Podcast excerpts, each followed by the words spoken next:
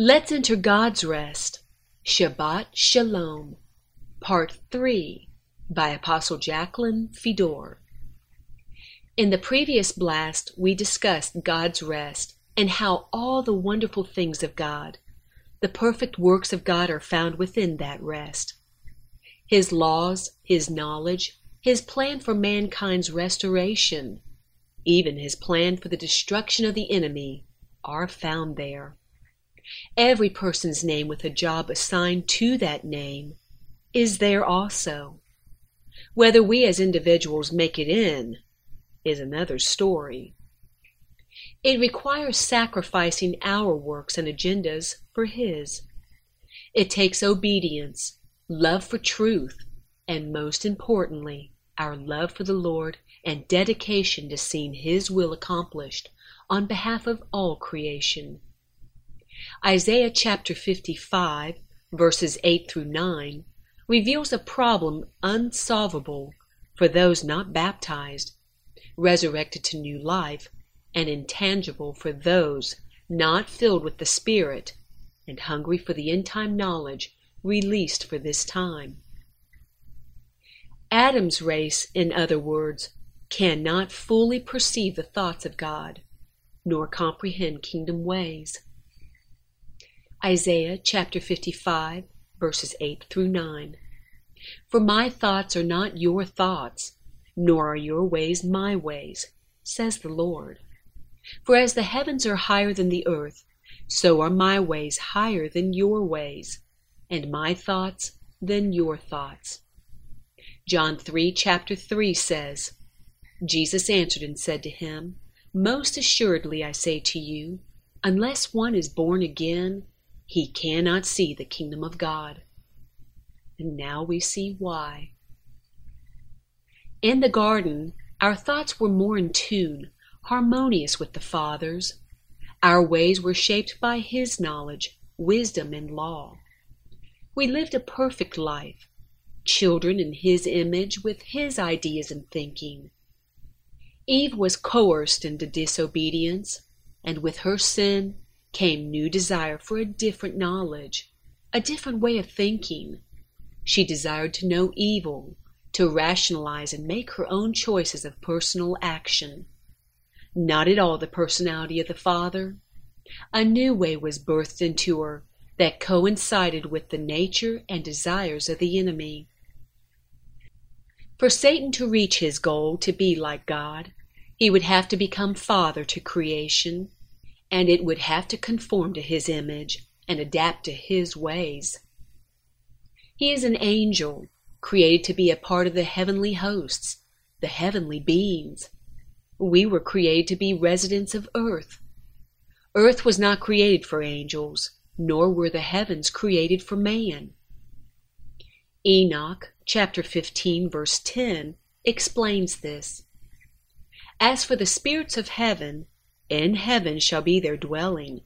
But as for the spirits of the earth, which were born upon the earth, on the earth shall be their dwelling. Pretty plain, isn't it? Jude chapter 1, verse 6 shows us God's feelings when we're not happy with His arrangements. And the angels, who did not keep their proper domain, but left their own abode, He, God, had reserved it in everlasting chains under darkness for the judgment of the great day. It is as foolish for man to want to be like angels as it is for angels to want to be like man. But we are slyly being taught to think in that direction, making the natural man different from his beginning. Can you see the confusion this has caused over the years? Our children, when well-behaved, are called little angels. When we die, we're taught we are going to heaven. Man has even been taught there is a beautiful city in heaven that we will go to. When the Word says plainly, it comes down from heaven, meaning it is designed in heaven for earth. Revelation chapter 21, verse 2. Then I, John, saw the holy city, New Jerusalem, coming down out of heaven from God, prepared as a bride, adorned for her husband. What a bunch of lies we've been taught. Mankind has bought them so easily because our minds have been altered to think like the rebellious ones. So, let's go back in time, not too long after the original fall, to see how the enemy planned to become father to the earth's children and their possessions. We could read from Genesis chapter 6, but I would rather turn to Enoch, the seventh from Adam, as the account found there is much more clear. Enoch chapter 6, verses 1 and 2. And it came to pass, when the children of men had multiplied in those days, were born unto them beautiful and comely daughters. And the angels, the children of heaven, saw and lusted after them, and said to one another, Come, let us choose us wives from among the children of men, and beget us children. Enoch chapter 7, verses 1 and 2. And all the others together with them took unto themselves wives, and each chose for himself one. And they began to go in unto them, and to defile themselves with them. And they taught them charms and enchantments, and the cutting of roots, and made them acquainted with plants. Our lifestyle and culture is founded on this knowledge. And they became pregnant, and they bare great giants, whose height was 3,000 ells. So mankind was no longer after his own kind. He was now an altered species, a cross between angels and man, different and belonging to Satan. Their natures and characteristics would be like their mentors, as would their desires. Each generation would become increasingly worse. Let us continue in Enoch, chapter 8, verses 1 through 3. And Azazel, top-ranking angel, taught men to make swords. There was no need to fight till the angels entered the scene.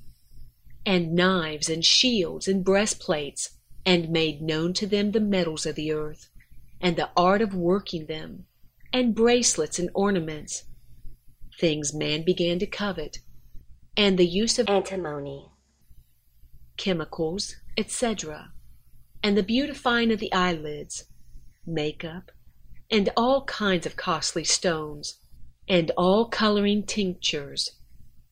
Angels shaped our culture and lifestyles.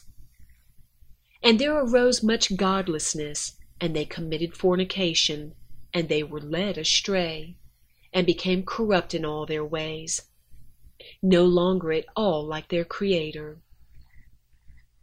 Semjaza taught enchantments and root cuttings, Amoraz, the resolving of enchantments, Barakujal taught astrology, Kokabel, the constellations, Ezekiel, the knowledge of the clouds, Erechiel, the signs of the earth, Shamsiel, the signs of the sun, and Sariel, the course of the moon. Can you see how the knowledge of the world was and is gleaned from the minds of angels? Can you comprehend how their thoughts and way of thinking have become ours? Adam and Eve would have been so much better off choosing the mind of Christ, eating the fruit of perfection, goodness, and love from the tree of life. Love and perfection is not inherent to the angels' wisdom, so all man does through this knowledge is futile in the end. Only God's works and formulas are eternal. Enoch chapter 16, verse 3 shows why the wisdom and knowledge of man's angelic mentors was tainted. You have been in heaven, but all the mysteries had not yet been revealed to you, and you knew worthless ones. The world's knowledge is from here, and these in the hardness of your hearts you have made known to the women, and men work much evil on earth. Here is another big difference. The knowledge of God promotes righteousness, whereas the knowledge of Satan encourages actions and ideas that cause rebellion. It is an inferior knowledge resulting in a world of imperfection and defeat. It seems man has forgotten where this knowledge came from. They search for what they see as higher learning. Men use their last penny, so to speak, to send their children to better schools and greater universities. God warned them about this wisdom or knowledge from the very beginning. Genesis chapter 2, verse 9. And out of the ground the Lord God made every tree grow that is pleasant to the sight and good for food. The tree of life, a different tree, like that of Isaiah chapter 61, verse 3, was also in the midst of the garden, and the tree of the knowledge of good and evil. Again, not a physical tree. Genesis chapter 3, verse 6. So when the woman saw that the tree was good for food, mental food, ideas for thought, that it was pleasant to the eyes. Satan was a handsome, beautiful angel, and a tree desirable to make one wise. This wisdom made her corrupt. She took of its fruit and ate of this tree. She also gave to her husband with her, and he ate. She chose the base knowledge she would forever use to rationalize, explain, and justify her behavior. Ezekiel chapter 28, verse 17, shows us how Satan's wisdom became corrupt in the first place.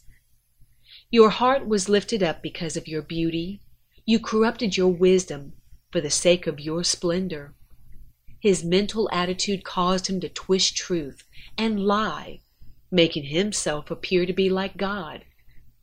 I cast you to the ground. I laid you before kings, that they might gaze at you. He is being exposed at this moment. He has gone to great lengths to spread the logic behind his thinking and shape the lives of his altered, mixed species. It will all end up empty foolishness, however.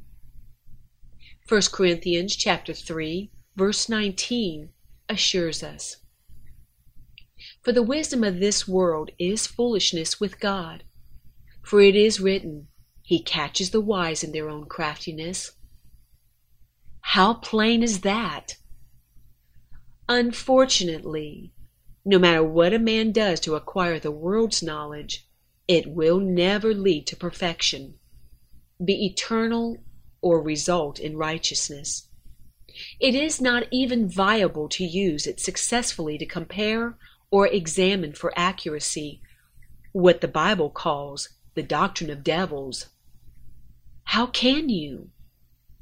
It came through their knowledge. Here is what the Lord encourages us to do instead. 1 Corinthians chapter 3, verse 18. Let no one deceive himself. If anyone among you seems to be wise in this age, let him become a fool. Forget the old knowledge, that he may become wise in the knowledge of God.